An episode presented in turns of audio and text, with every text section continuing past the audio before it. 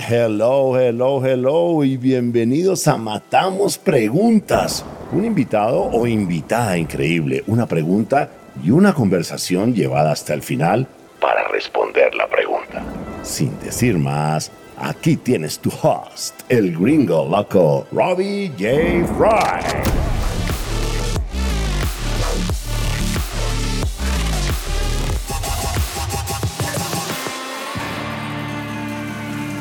Hola, hola, hola, ¿cómo estás? Bienvenidos a Matamos Preguntas.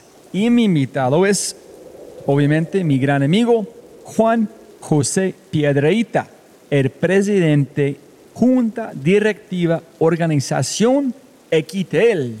Y la pregunta que matamos es, ¿cuál es la importancia del propósito para la transformación cultural?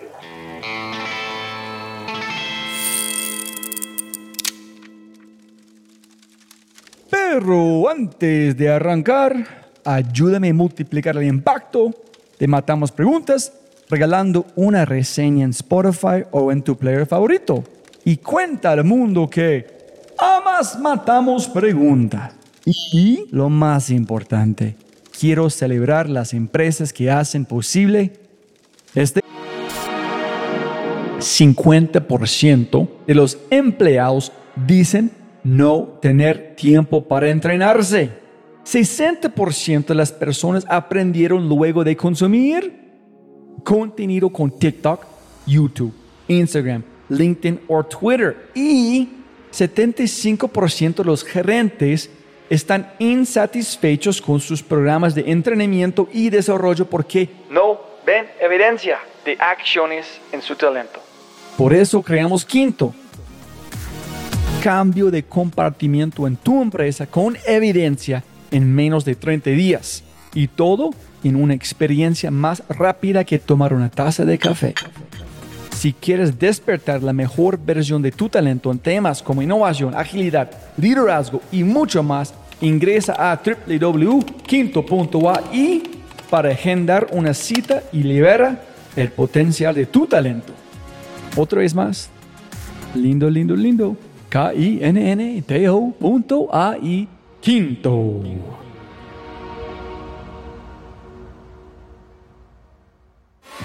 Y con ese dicho, matemos preguntas. De podcast. Listo, bienvenido a Matamos Preguntas. Don Robbie, me fascina estar nuevamente contigo. Este es un honor, un placer gigante. Juan, mira, la pregunta que quiero matar contigo es, ¿cuál es la importancia del propósito para la transformación cultural? Por favor. Mira, esa es una pregunta maravillosa porque es el eje central de todo. Una cultura es acerca de propósitos. Es imposible que una compañía pretenda instaurar una cultura organizacional si no tiene los propósitos claros. El propósito es el eje central de absolutamente todo porque es eso que lo invita y lo reta a uno a estar buscando continuamente y cuando uno se empieza como a salir de la fila, el propósito es el que lo vuelve a meter en la fila. Entonces el propósito es central en el desarrollo de la cultura y diría yo en el desarrollo de muchísimas más cosas. ¿Cuál es la diferencia en uno que es efímero? Ser más honesto, somos la empresa más respetuosa, bla, bla, bla ¿Cuál es la diferencia en cómo puedes definir un propósito que no es ser grosero bullshit, pero de verdad?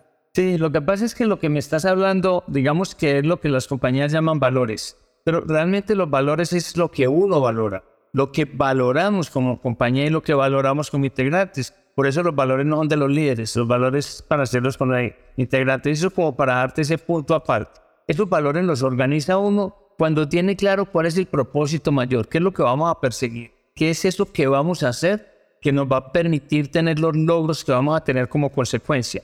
Y una vez definido el propósito, ahí definimos los valores, definimos lo que valoramos y empezamos a ejecutar y a organizar la compañía y la empresa de acuerdo a esos propósitos que queremos lograr. Y tuve la gran oportunidad de sentarme con el director de innovación de Google y le pregunté, ¿Cuál es el eje central de la cultura de ustedes? ¿Cuál es el propósito mayor? Y dicen, el propósito mayor nuestro nosotros tenemos clarísimo qué es, porque las compañías deben tener propósitos, deben tener procesos y deben tener resultados. Y el propósito nuestro es poner la información del mundo a disposición de las personas, porque esto, una vez definido ese propósito, ya puede trabajar el resto, ya puede irse realmente a los procesos y a los resultados. Entonces, el propósito es ese eje central. Nosotros, por ejemplo, en nuestra organización tenemos dos propósitos absolutamente claros que se vuelven uno solo. El primer propósito es el desarrollo de nuestros integrantes. O sea, para nosotros es un propósito mayor que cada integrante sea su mejor versión, no algo diferente a lo que es para que se adapte a la compañía, sino algo muy igualito a lo que verdaderamente es para que sea mejor para el trabajo en equipo. Y después de eso tenemos el otro propósito que ya con esos integrantes que son su mejor versión, nos lanzamos a tener relaciones trascendentales y relevantes con el entorno. Eso es un propósito. Eso, los propósitos definen lo que hacemos y cómo lo hacemos. Por eso es tan importante el propósito. Mira, yo tengo una filosofía de vida muy clara y para mí el poder de las personas es inmenso y es infinito, porque cualquier propósito que tú tengas, cualquier objetivo que tú tengas en cualquier empresa que tengas, pues lo van a hacer las personas. El logro va a depender 100% de las personas. Entonces, pon a las personas primero, porque las personas desde su mejor versión, desde ser lo que realmente los hace felices y los conecta realmente, van a entregar todo para que esas metas que las compañías y las empresas se ponen, pues sucedan. Por eso es tan importante las personas como propósito mayor de las empresas. Yo sí creo que para mí, yo no entendería una empresa sin ese concepto. Listo, sabemos qué es, pero ¿cómo pones en práctica? ¿Cómo empiezas de ejecutar? Si no te tiras al río, no llegas al otro lado. Estamos de acuerdo, hay que ejecutar tienen que verdaderamente empezar a ejecutar, cambiar los lenguajes y todos los cambios que se generen los tienen que protocolizar para entender que, hay, que sí se está transformando. Eso fue lo que hicimos nosotros. El primer paso para nosotros, me acuerdo, los primeros seis meses fueron dedicados al ser, que entre otras cosas el ser es el primer elemento de la otra ecuación, de esa gran ecuación de la cultura. El ser, el saber, el hacer y el estar. Ninguna de las cuatro puede estar por fuera, pero uno tiene que arrancar por el ser. Cuando empezamos a trabajar a las personas desde su mejor versión y desde sus fortalezas y empezamos a ver que había una transformación de las personas increíble y que estaban empezando a pasar cosas maravillosas alrededor de las personas, empezamos a retarnos con ese segundo propósito. De ahí fue donde salió.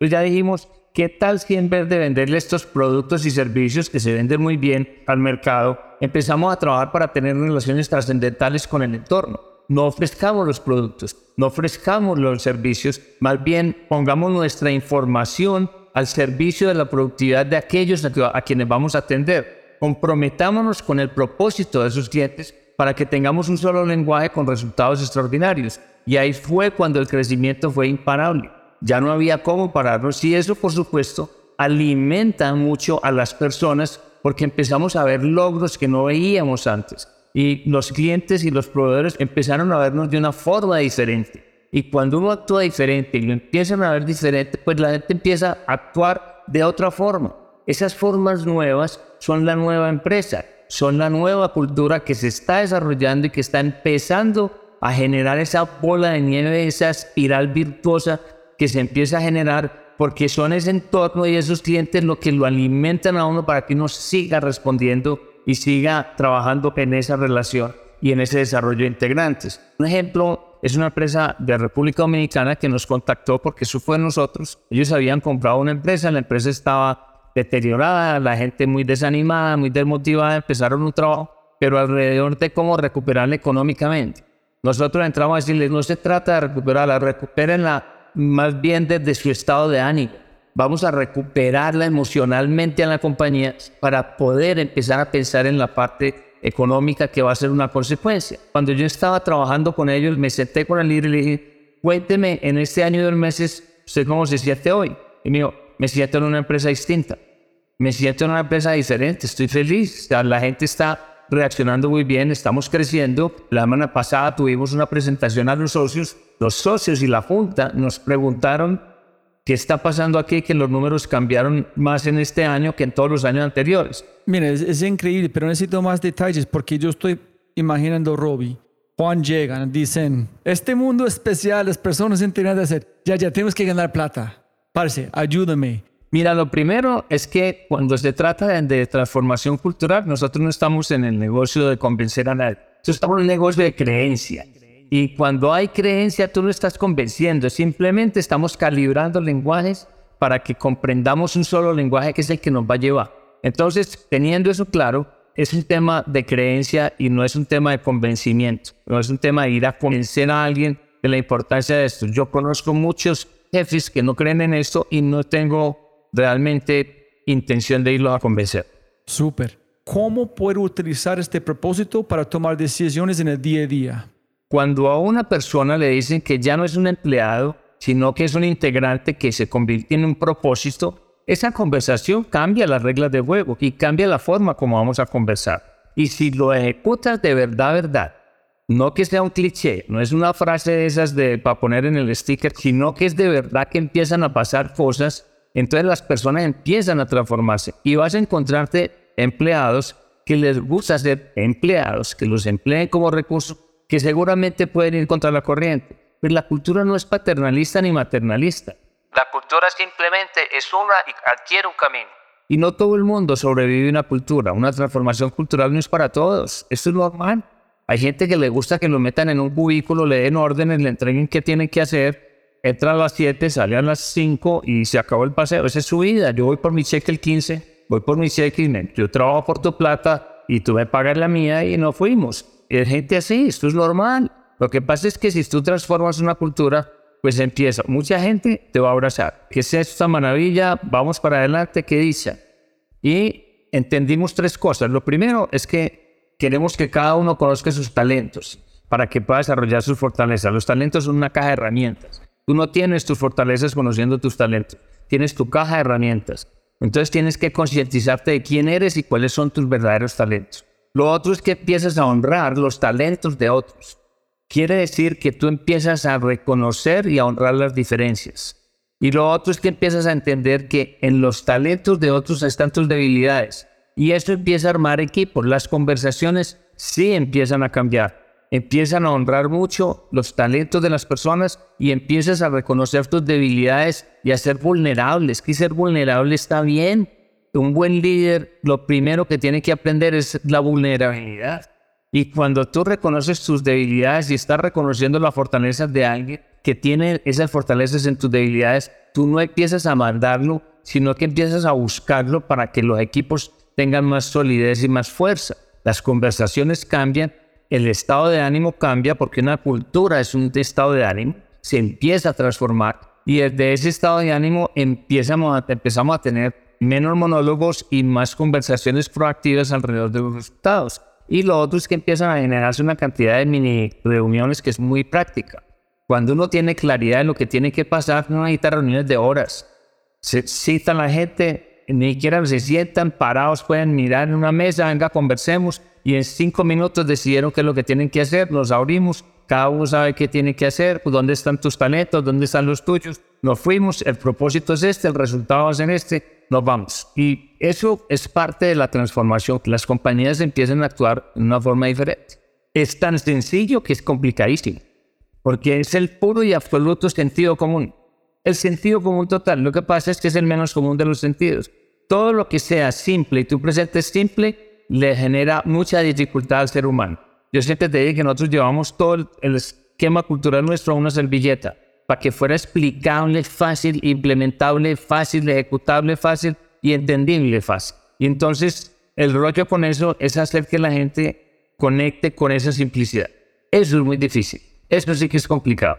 ¿Tú crees que ese es el reto más grande que ustedes han enfrentado cuando ustedes están buscando ayudar a una empresa? ¿Es este que entender es simple, es complejo o no? Yo creo que es uno de los difíciles, el más duro es desaprender desaprender lo aprendido. O sea, si vamos a traer una formación, vamos a renunciar a cosas que se entendían como es lo que hay que hacer. Desaprendan eso. Vamos a hacerlo desde esta lógica diferente. Ese es el reto más fuerte, diría yo. Aunque este otro también, pues te digo que genera complejidad.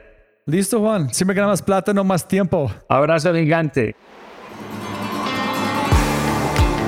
Si te gozaste este podcast y te gustaría escuchar más, ojalá que sí, por favor, déjame saber qué invitados, qué temas y qué preguntas te gustaría que matemos. Déjame un mensaje aquí, sí, en Spotify o en cualquiera de mis redes sociales usando arroba RobbieJFry. Y también, si quieres la versión extendida de este podcast, debes ser un miembro de Quinto y puedes encontrar todo en quinto.ai, k i n n t -O Muchas gracias por escuchar y siempre puedes ganar más plata, pero no más tiempo. Chau, chau, chau.